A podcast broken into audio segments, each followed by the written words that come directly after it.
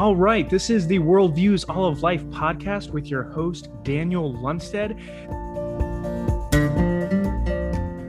This is the second episode of the show, and this, and I'm very, very happy and very glad that it is not just me talking today. Um, I actually have someone who I consider a friend, even though we haven't spent a whole lot of time with each other. Um, and he's a coworker. He's a friend of mine. His name is CJ Weeks. Um, and again, sorry for such space between podcasts uh, that hopefully won't be the norm. Uh, I was on vacation. You know, I have a bunch of excuses, but whatever. I'm not even going to say them. I'll just apologize. Hopefully, I'm shooting for uh, a podcast every week or two.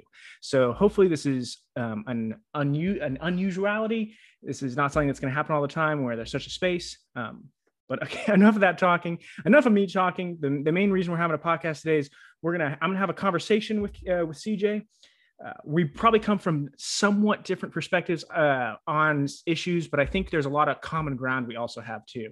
So again, that's kind of one of the reasons I doing this podcast is just for the sake of discussion and dialogue and, and just understanding like where different people come from and where different worldviews are. So enough of me though. Um, I'm going to have CJ introduce himself a little bit. Um, so CJ, welcome to the podcast. How are you doing today? I'm doing pretty well. I'm happy to be here. I'm happy to call you a friend as well, Daniel. awesome. Um, All right. So I yeah. So tell us a little bit about your um, educational background. Uh, what are your kind of your areas of study, your areas of interest, and also uh, what like some of your future plans are. Um, just some of the stuff, or just and just a little bit about yourself. All right. So uh, I'm from a small town called Bedford, Virginia. I went to uh, college, uh, graduated from college called Randolph College. Uh, uh, I majored in English literature and double minored in uh, art history and Renaissance studies.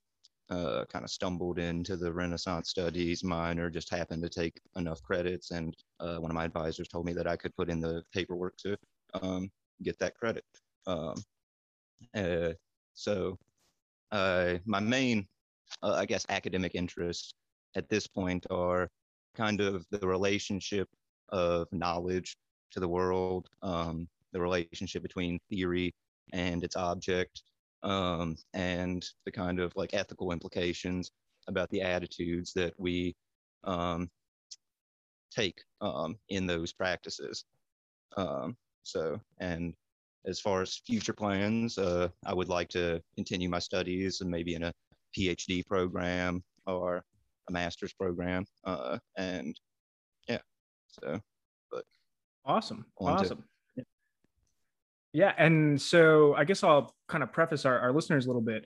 So we met we so we're both uh, co-workers we both uh, substitute teach and when we met and we had this day where we, we didn't have any students and it was just us and we talked the entire time and it, and it was a very um, engaging conversation it was uplifting and, and it was a great dialogue and i was like you know what uh, when I start a podcast, he's going to be like the first guy I have on. So, so I'm I'm really looking forward to this conversation, and yeah.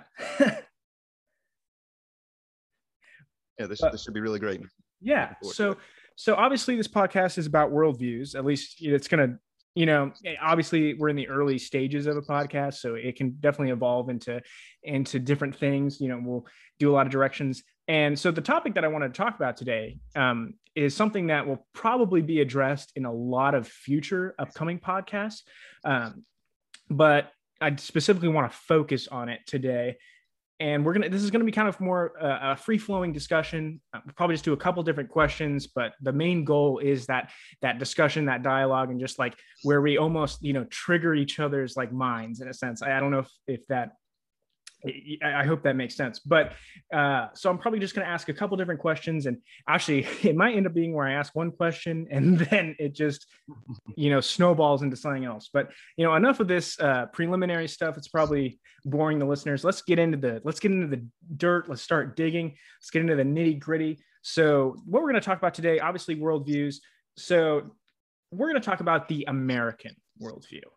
What is the average view or, or let me get more specific. What are the contributing elements that make up the worldview of the average American?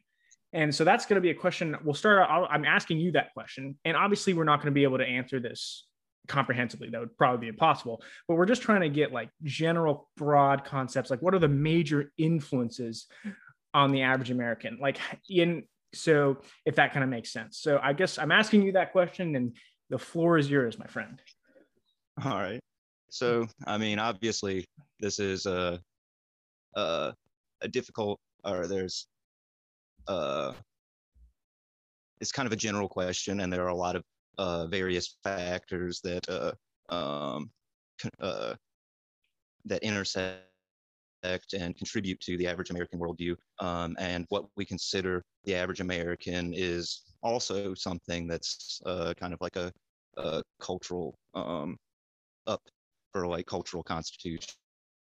And uh, uh, so, but I guess uh, where I would maybe start is uh, Renaissance ideals of um, the kind of implicit decision that uh, our founding fathers had um, are made that um, towards ancient Greek and Roman civilization, uh, and in that deciding that these were civilizations and cultures um, worthy of emulation and uh, would were fruitful um, foundations, I guess, for um, a society.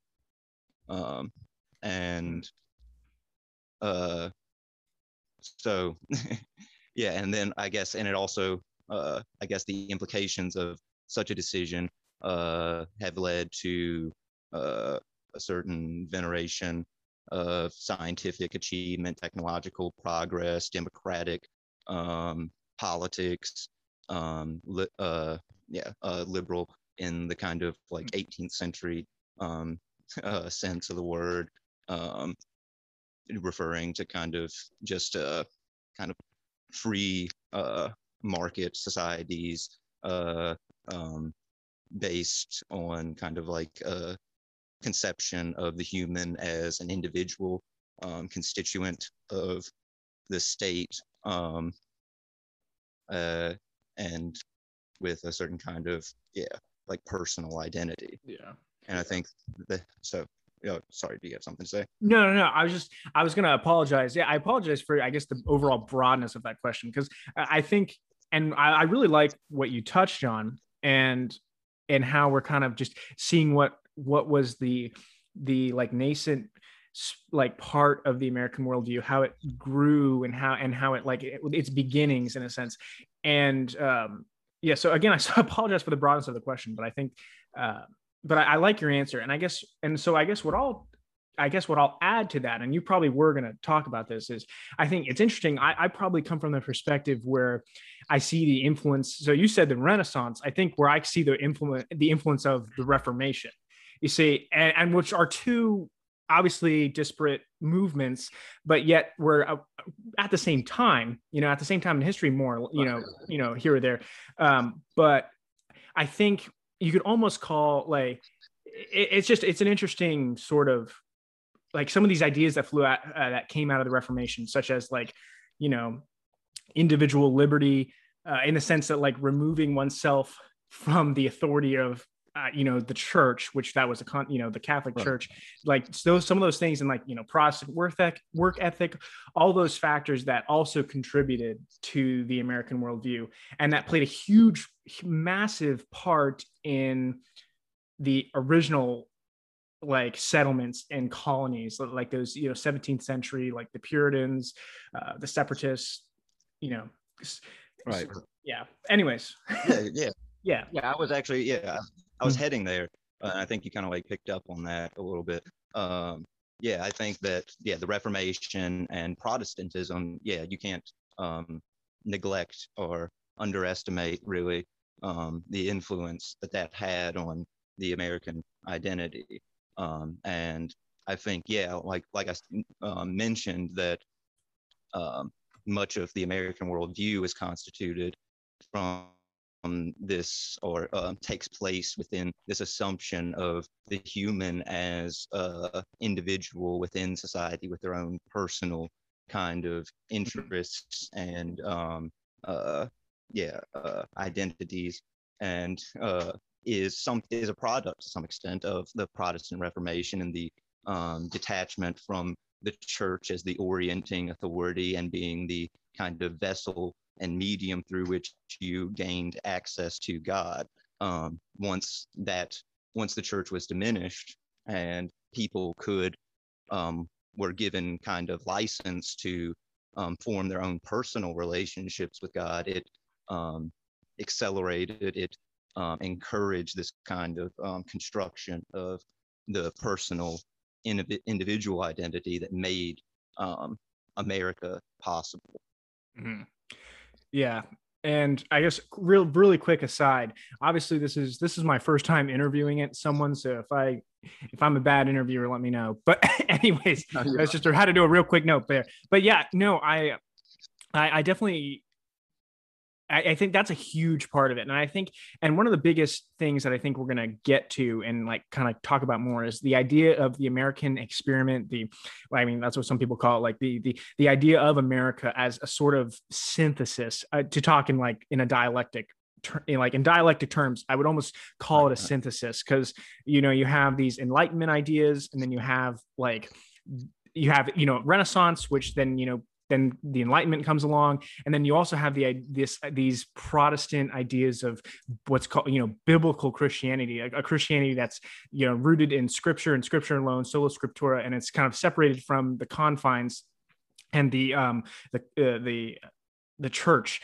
you know? So and and in a sense this america is almost like this sort of synthesis between these two movements. And both of them elevate human freedom but it, it's so to a different end and it's and it's from a different philosophical presuppositions.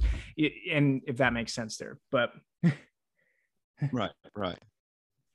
Yeah, yeah. Uh, yeah i think it's interesting the um that you mentioned this kind of uh shift from um uh clerical authority to like scripture as the basis of um, theology, um, which uh, yeah is obviously influenced to a great degree by um, the printing press um, being invented mm. in that same um, era and giving people access access to text in a way that they were not uh, able to previously. Um and yeah, I mean, I think it's also interesting uh, to consider how um, the this kind of yeah the way that yeah this proliferation of text um, simultaneous to this kind of detachment um, this extrication from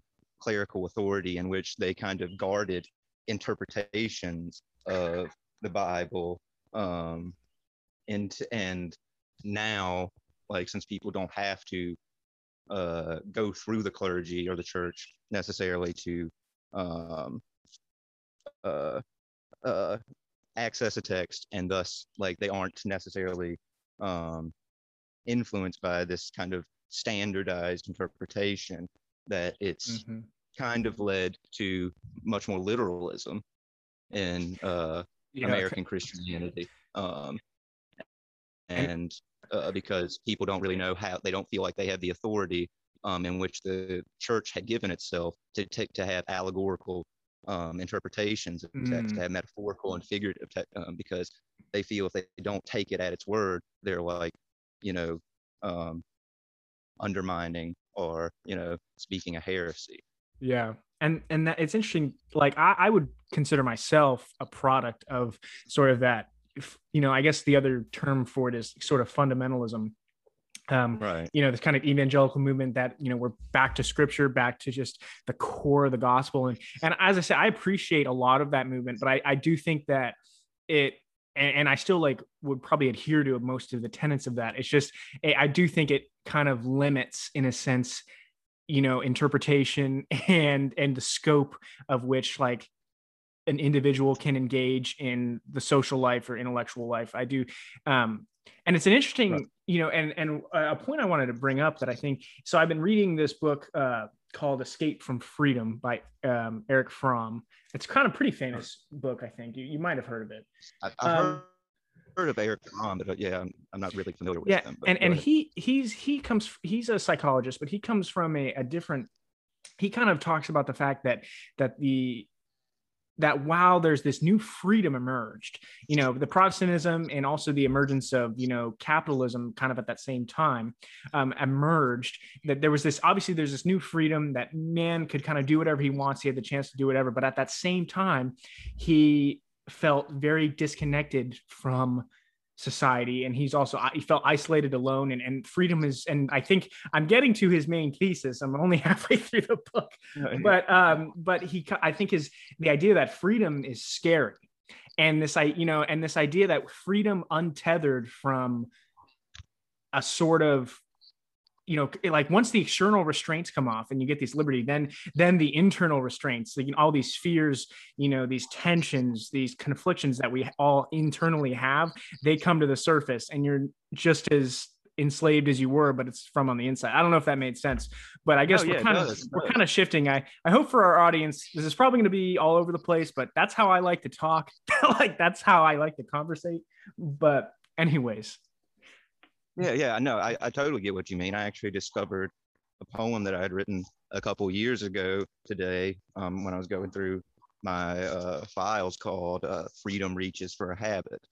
And uh, it's, yeah, it gets at this idea that you're talking about that freedom is scary, that um, we, like to uh, have limits and we like to operate within channels. And uh, we almost invariably give ourselves um, a certain kind of uh, set of options or a certain like set of possibilities that we can own, that we can manage at a certain time or that we can consider at a certain time. Um, mm, But uh, yeah, it's uh, yeah, yeah, freedom is daunting and yeah uh, it's Yeah. filled with all sorts of like ethical um, quandaries, and you know, it's kind of like, uh, and this is this is also kind of like leaping to another place.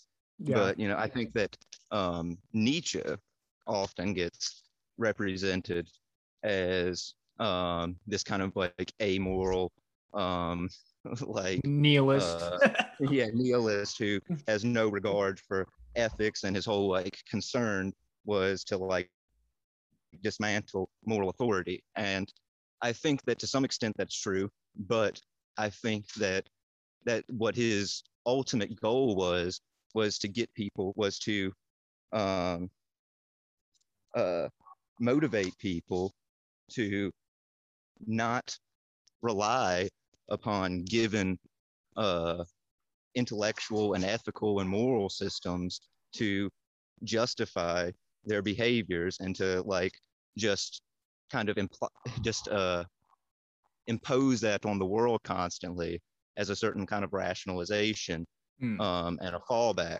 and he's kind of imploring us to consider for ourselves the particularity of our experiences and to not yeah fall back again on these kind of um, systems that just uh, reduce the world to um, a vestige of itself of a Mhm. vestige of its complexity Oh, I like that. I like that a lot. I like that vestige of its complexity. Um, yeah, it's interesting that you bring up Nietzsche. I haven't specific. I, I want to like read more of his works. I mean, I know of him like from like a you know secondary source level, I guess you could say. But Right.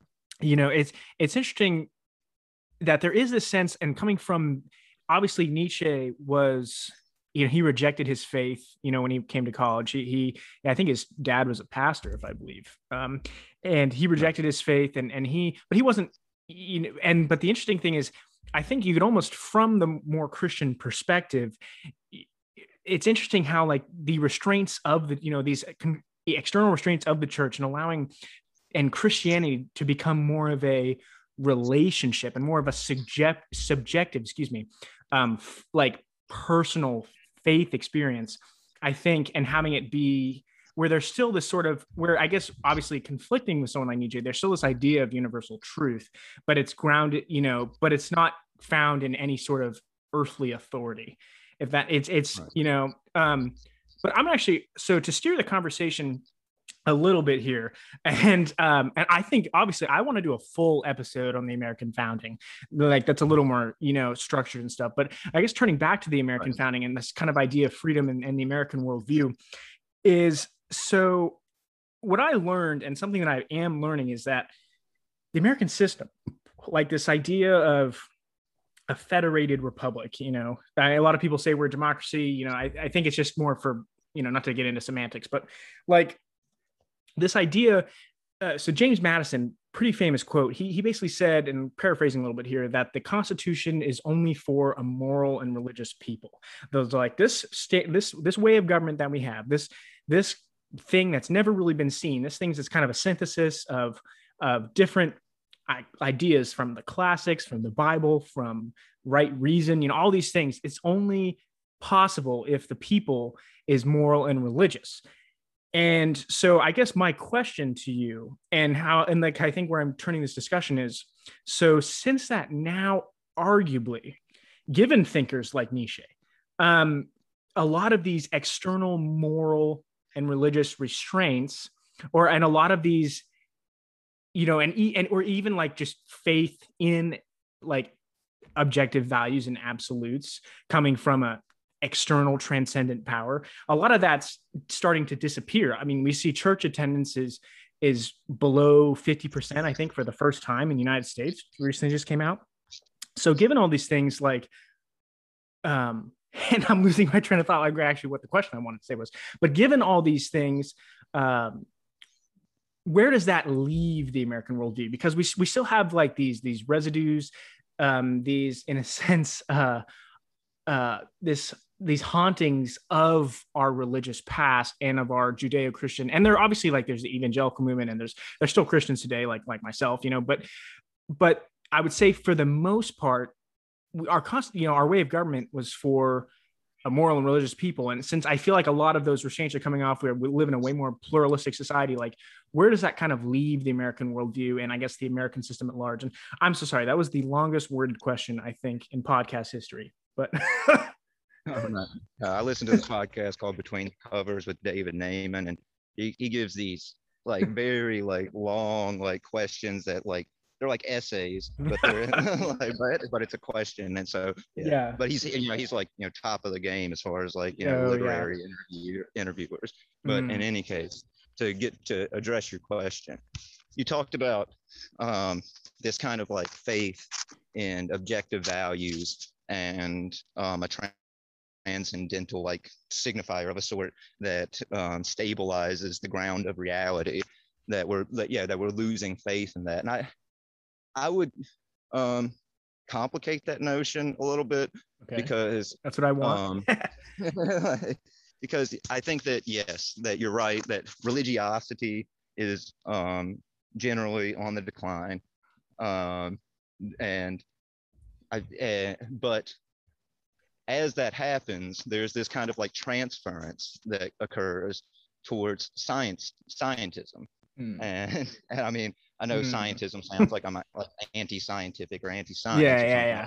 Call it like that, but and I'm not discrediting the achievements of science to like, but I think that there is this parallel attitude that gets projected in science that is akin to a religious attitude in that there mm. are objective values, that there is um, certain truth to be found, and that there is a transcendental um, like signifier in a sense in the form of natural laws and nature itself, I guess. Um, nature is their god, essentially.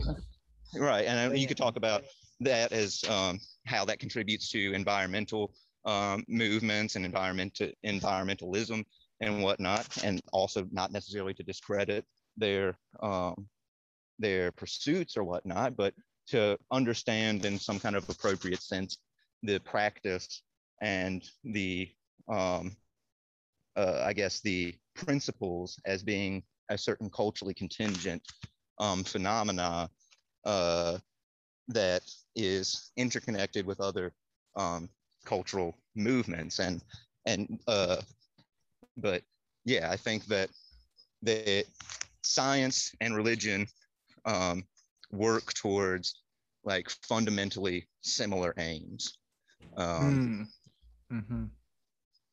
and so I, I don't think that necessarily there is a um, that people have totally um, given up on uh, like relented at this kind of like pursuit to find ultimate truth and objectivity. So in a sense, they it's kind of just that basic idea of they've replaced this sort of supernatural like the supernatural for the natural like there's kind of this been exchange from and there's like this you know the naturalism which i think is what you're referring to which kind of flows flows from the enlightenment um Right, and right. generally and there's kind of this belief i feel like that there's almost this idea that science is you know and you'll see this in some like the the whole like new atheist movement you know like richard dawkins and those guys who i i, I think are i think even I, I think are absolutely ridiculous. And i not to like be I'm not pejorative really not- not to be quite pejorative no yeah not to be pejorative but like in the sense that they elevate science to they're they're so anti-god but they elevate science and human reason to the level of god. And they essentially just it's just and they just they absolutize so in, and in the sense that and there's almost this this prevalent i feel like idea today that science is just so like irrefutable and it's like you don't believe science you know this sort of thing but Right. but science is is something it's science isn't like an app it's a, one of those things it's a tool you know it's a way we just and it changes like constantly you know through more Right, right. you know and experimentation and exploration all these things so Right. Yeah so i think i'm i think we i think we're on the same page here with science Yeah, i, yeah, want to mean, say like, recently- we're definitely i'm not a science guy though generally but yeah but- yeah i mean i have like a kind of you know just uh I, uh i have an interest in science. I'm not you know i didn't like study science in school necessarily but you know i, I like to read the philosophy of science. I like to Mm, i like to read uh uh texts uh that like popular science texts that try to um kind of explain uh concept um yeah physical and quantum physical like concepts to um average people to laymen and it's interesting that we like yeah use that term layman to refer to like you know like to put uh you know like when we uh to translate jargon from like scientific um the scientific world the scientific culture into like you know the more um popular um world of the the masses we use that term to put it into layman's terms which is you know a, a religious term uh, oh, yes, eh, yes. and uh, so again there and you could almost argue that like science guards its principles its truths um, even more um, aggressively than religions have um, and that it kind of that yeah, or maybe not yeah maybe not as aggressive. Like because there are like religious wars but there's a certain kind of uh this kind of mental um sequestration i guess between you know the people who practice science scientists and everybody else in the same way that there is that there was between like priests and, uh, and Mm. clergy and, and the lay people and uh and yes and and like yeah i recently read this book by uh, a guy named thomas kuhn. It's called the structure of scientific revolutions. And it's a pretty famous book. Uh, he he's kind of uh, came up with this idea of the paradigm of the scientific paradigm that Mhm. orients and uh, guides scientific practice at any given time. And he talks about he, he gives this example of a guy in like i think like the 19th century who submitted uh, a paper to a scientific journal in britain who and when it and he forgot to put his name on it or something and it was rejected and the person and he was dismissed as a you know a paradoxer but Yeah. then he resubmitted it with with his name and he's he was a fairly prominent like scientist at the time and when he Ah. resubmitted it it was accepted and you know praised like so there is this sense that yeah like you have to uh ground your claims in a appeal to uh scientific authority, an internal authority, like an already given and accepted authority in the same way, and maybe in a more regimented way than you might find in religion. Yeah. And to use a much, much, much less scholarly anecdote, um, there's an episode of South Park, and obviously Matt and Matt Park and Trey Stone are, are the furthest thing from Christian, I would say. Oh, or maybe not the furthest thing, but but they they they because there's this atheist idea that like you know this heavy i would say more not necessarily atheist but scientist like uh, scientism idea scientismist i guess we'll say that um that that like if religion was you know abolished if there wasn't a religion then oh we'd we'd live in perfect harmony you know there wouldn't be you know and and right. and as you said earlier like there's you know but there's the, these people act with such like a virulent um hate you know hatred and and and and like passion towards anyone who like doesn't believe in it and there's like and the funny yeah. so in the episode what happens is like there's like this future world where religion has been abolished but all the the different groups are still fighting against each other over some like you know inane like um inane like argument like over like the what like, they want to like call whether like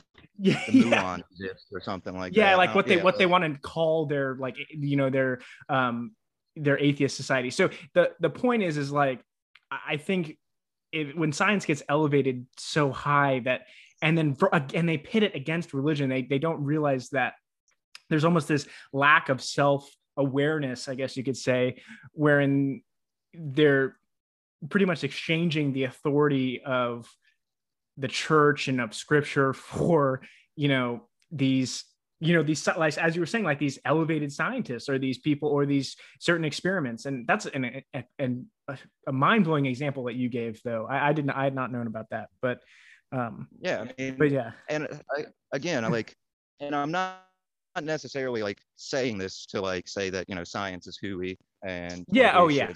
you know, like but like because like science does like arrive at like substantive claims um, and conclusions and um, it, the knowledge that it creates can be instrumentalized in the world. And in the same way you know religion like the knowledge that it um, creates can also be instrument, instrumentalized in the world but in different ways. Um, and you know science often you know its achievements its um, in, instruments of uh, i guess like validation uh, are often like represented in the form of you know like technology and um, you know uh, discovery and invention uh, whereas religion often that the technology that it is able to create is of a more interior and sometimes and a, a social variety um, and not to say that yeah science doesn't have like you know doesn't contribute to the social you know, um, uh, the sociality of our uh, being. Yeah. but uh, yeah, it's, I think that religion um, maybe operates uh, in term in communal terms more readily than science does because it's always striving to place itself in this kind of like uh, transcendental uh, but I, I, guess you could say religion's doing the same thing. Yeah, I don't know. I do, but uh, yeah, I guess the, the biggest point I can make is that they operate differently. yeah, yeah, it's like they operate differently, and I and I and I think, but they're also, I they're not, um, you know, mutually non-compatible. Um, like blanking on that correct way to say that, but they're it's like I think it's a false like I think most serious scholars, at least in philosophy and in like some of the high, you know, certain sciences, I would say, I think most agree. I think the general consensus is that it's somewhat of a false dichotomy that, you know, faith and reason and, or more, I guess you say more religion and reason are like oil and water. You know, I think that's kind of a false dichotomy. Um, you know, I think in the sense they, they work together and, and I guess and trying to you know and steering it towards the just the modern American worldview. It's just I find that you know I, I call it the the cesspool. Um, the front page, like for example, like the front page of Reddit, there's so much contradictions just in like in the different support, you know, things that people support. And I guess that's gonna I'm gonna kind of segment, like try to segue into a, a next segment, which is still related to what we're talking about. This idea of contradiction within the American worldview, because we've talked about you know the relationship between science and religion to a degree. We've talked about some of those early um, foundational things to the like to the american idea like kind of this i you know this this synthesis or duality between you know the reason the enlightenment and then also like biblical principles. So i and i think and a phrase that you um, brought up one is that you said america is a playground of it was either contradictions or conflictions whatever. Yeah, yeah i remember saying that yeah. Yeah yeah. So this idea that there's a i think i think there there's a i think the modern american worldview is is very um i think there's a lot of internal contradictions. And but some of those are unavoidable. Like I, I have this view that like life is i love paradoxes like i the more philosophy i read the more the more the word paradox shows up. Well at least the philosophy i've been right. reading like kierkegaard and stuff like that. But like um um so but because obviously certain internal contradictions are are unavoidable but but um i think that's kind of like what, what's your kind of take on that? Like your take on either the unity or or just the conflictions that kind of make up the the modern american worldview? Like you know certain if like I'll give you an example, like you know, some there's certain Christians who I've seen or interacted with who hold to certain biblical, like they hold to quote unquote biblical Christianity, but yet they have let's say social views or political views which are contradictory to to to it, and it's not that they can it's not that if they thought it through they could reconcile it it's that they haven't even thought it through and that they're simultaneously holding two contradictory views. It's like an, an you know but anyways right, right. so like what's kind of your take on that i mean yeah i i would agree that yeah um that it is a playground of contradictions as, yeah like i said that um, I Love that. we, uh, yeah, uh, with myself, I guess. but uh, it's, yeah, I, I think that um, the all the kind of like media um, kind of outlets that we can engage with um, and uh, the kind of information and stimulus that we can encounter so readily lends us to being in uh, these kind of like dissonant states uh, um, and uh, where we we can hold mutually exclusive uh, ideals in one in one sentence kind of and I'm, mm. I'm kind of i guess uh, uh, blanking on like very like specific examples of like in which a person uh, holds like fundamental. Well, I mean, I guess you could like even like think about like basic American principles such as like freedom and equality, which are themselves kind of like mutually exclusive.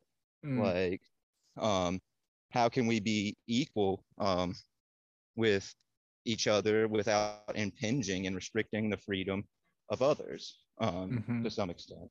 Yeah. And uh, so I guess that's about uh, the most kind of like intuitive like example I can point to because I think most Americans would agree that they hold both of those values to be integral to like the American exper- experiment. Yeah. And they are kind of they're difficult to, you know, um, weave together in uh, in a real society. Exactly, and and there's a, there's a lot of I think notions, and and I you see I think more my struggle my tension is is are some of these just like just naturally irreconcilable like just given the, our human condition and given just the state of the world? Because there's there's certain things that are they're just difficult you know and I, I, think you know obviously hegel tried to come up with like you know we kind of talked about the dialectic a little bit earlier but this idea of like a synthesis you know you got the you know two opposing ideas or two like ideas going against each other and and then getting like yeah, yeah, what's the truth? yeah yeah yeah. Yeah yeah so but this i you know i guess what i'll from a christian perspective um and i don't necessarily adhere to like this um I, it's kind of a denomination, but not really like kind of this like theological uh, camp. So there are like there's I think a lot of it flows from these Reformation ideas of like, so Calvinism, for example, I don't know, you're probably not super familiar with it, but I think we talked about it earlier. This idea that God is absolutely sovereign, sovereign, and he chooses unconditionally humans for heaven or hell, but then also humans are at the same time held accountable right. for that you know and i think so like right, right. that's just and that's just a natural and not every that that's a that's not necessarily a um, ubiquitous um, evangelical view. I think it's a little bit more nuanced.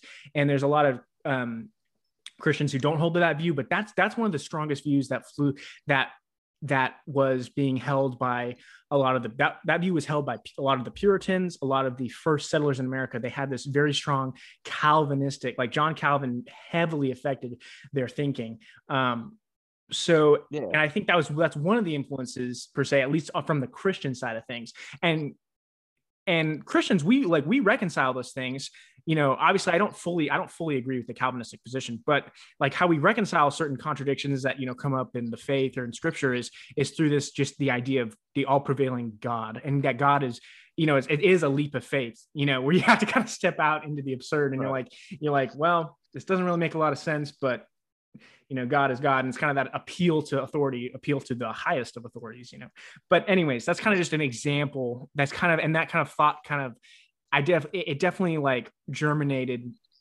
in early america you know this idea yeah, yeah. that that you could hold two views simultaneously that are as you said mutually exclusive and they still and still like you know yeah so yeah yeah i mean i think yeah the the so like yeah calvinists um simultaneously believe in predestination and free will, which, yeah, like seem to be apparent like contradictions.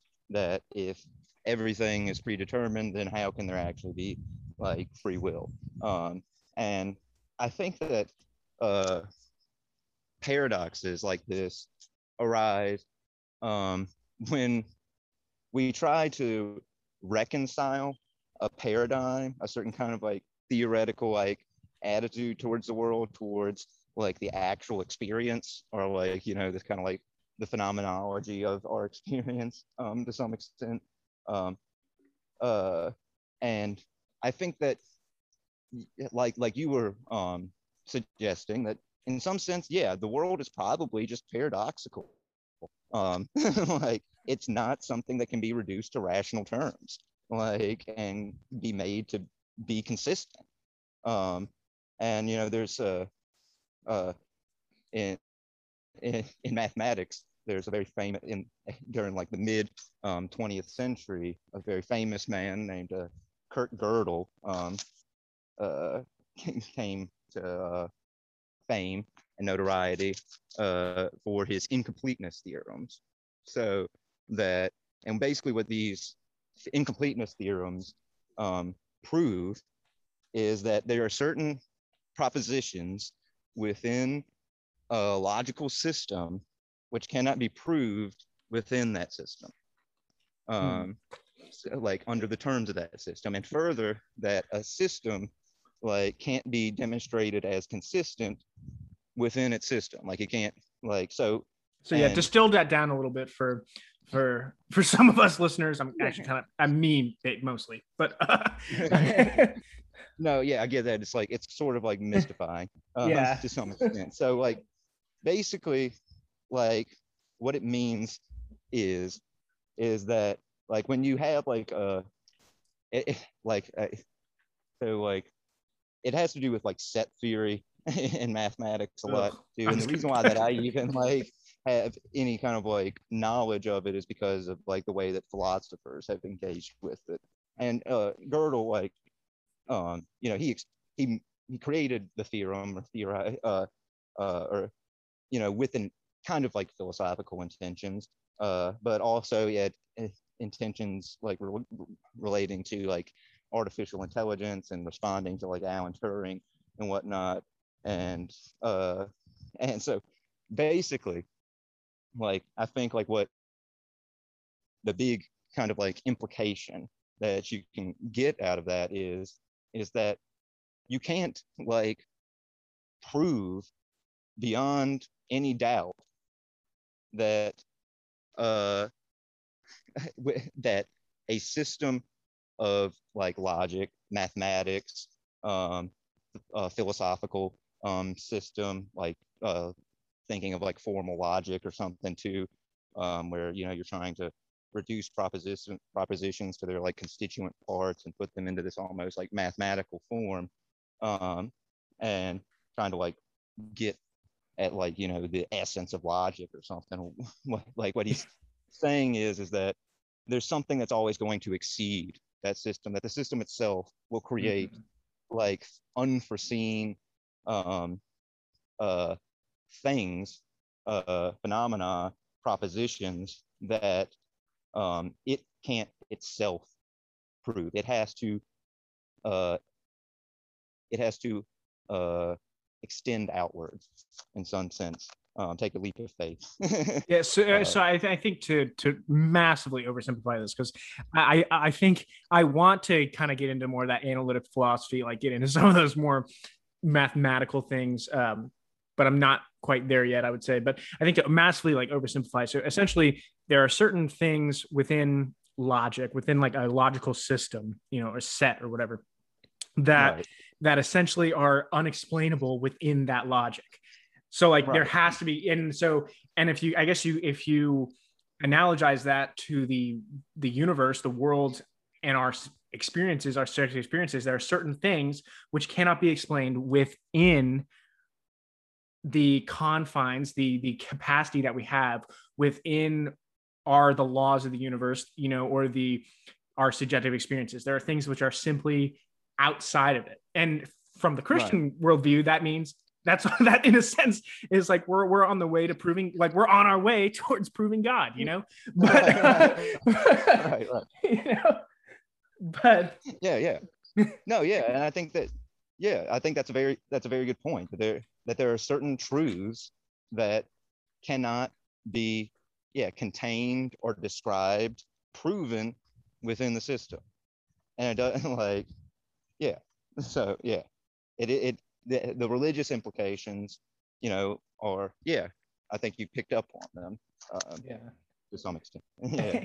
and it's like i have this one of my conflictions is that i have this you know sometimes i'm i'm like why why you know why like like you know some if i have like a doubt here or there but i'm like why isn't it more obvious why is this more obvious? And then then on the other hand then at another time i'll be like wow thank you lord for the mystery like for giving me like for for this exploration you know? And it's kind of it's interesting you know and thank you for but um it's man that's funny. Yeah, yeah. Um, I mean, I, I, I, I tend to like think of myself as some sense as this like cultivator of mystery like um i love that. because i mean i have i think i have like this incredible ability to remystify remystify myself day to day you know like that i'll like like arrive at some clarity like you know at some point in time and then you know just obscure it all again for myself so that i can maybe achieve that sense again. Um and and yeah I, uh, yeah uh i tend to try to like point towards the limits, always point at the limits of human knowledge and uh, think of how most of what we, uh, that, that there's a point at which and knowledge becomes conjectural and at, and to a certain extent, all knowledge is conjectural. Yeah. No, I was gonna um i feel you want to to borrow the colloquialism and i guess sort of make a pun probably not really but i feel you on a spiritual level you know, you know that's there's like this saying like oh I, you know we, we obviously we we're both um you know we're substitute teachers we work with kids you know we hear all these these like like these kind of ridiculous things a lot of them say and like i feel you on a spiritual level and they're, they're usually talking about you know uh, some sort of tiktok trend but uh, right, like, but no i feel I yeah, I know, right? But I feel you there on that sense of where you you feel as if there's certain days where it's just you're like, oh man, it's flowing and the clarity and like, wow, the world makes sense. And then it's just like, and then like smack, you know, you're that another day, you're like, right. you're like, I feel as if I'm a boat, eh, like a boat in like uh, without a rudder and in, in water and there's a storm and I, am just lost, you know, and that's yeah, yeah, but yeah. it's but it's to me I that's the, that image, yeah. but to me that's the and it's funny that's a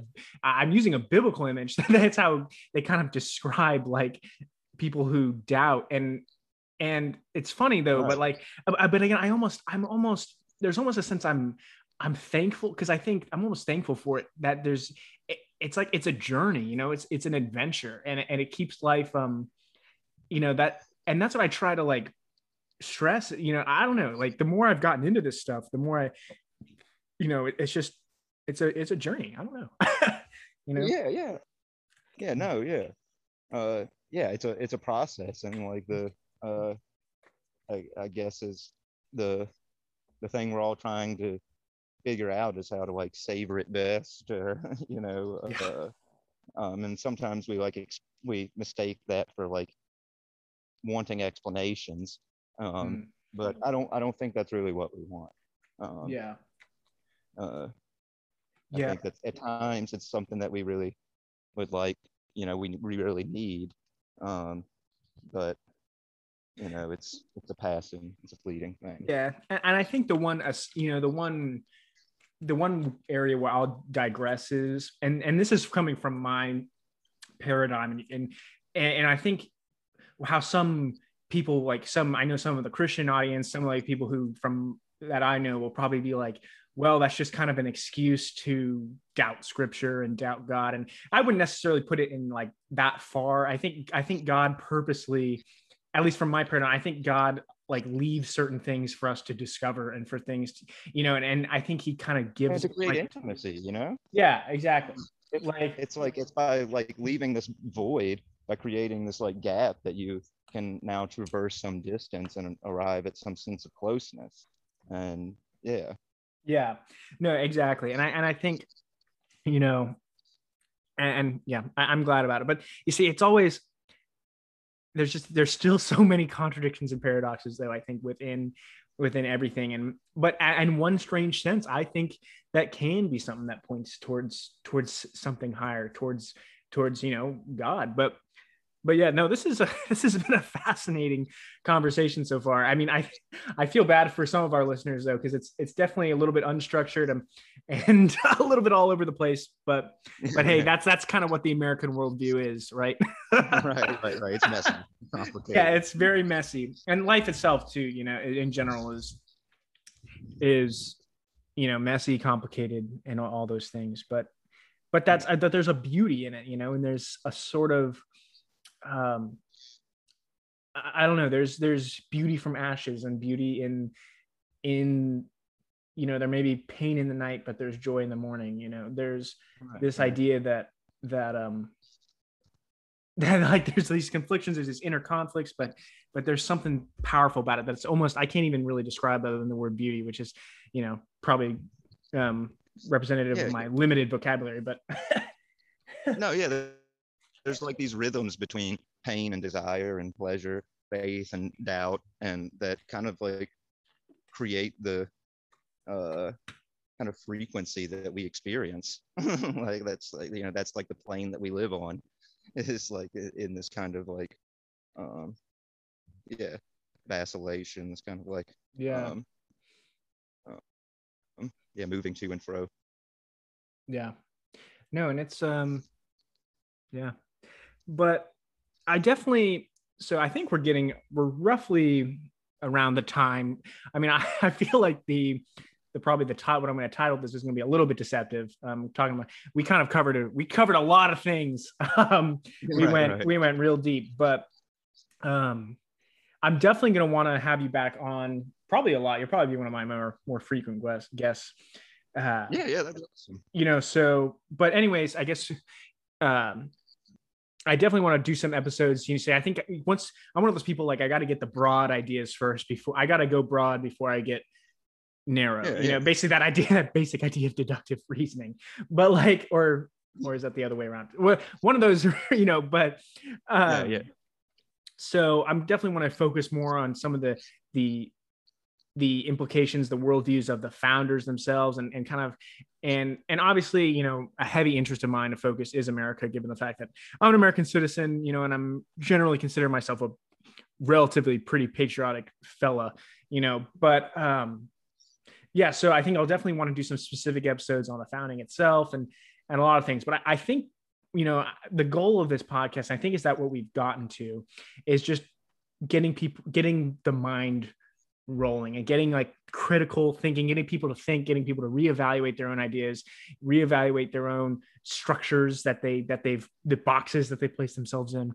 So hopefully, if anything, I hope that's you know what was accomplished today. But but I think I think we're gonna wrap it up here. Hopefully, I'm gonna have another episode in a week or two and I'll probably have you on again and but I got some other great guests and I might try to do we might do a, a larger conversation we're going to get a roundtable going or I don't know you know I think just just like life itself this is this podcast is going to be a journey and there's going to be a lot of ups and downs and a lot of maybe conflictions in different directions it goes but Yeah, it's going to be fun but but uh, CJ, thank you so much for coming on, um, being my first guest. I really appreciate it. I'm sorry for my um, very uh, visible uh, inexperience as an interviewer. Thanks for bearing Oh, no, with me.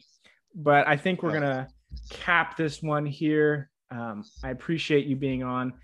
Um, Thanks for having me, man. yeah, and but yeah, of course. So this is the World Views All of Life podcast with Daniel Lundstedt.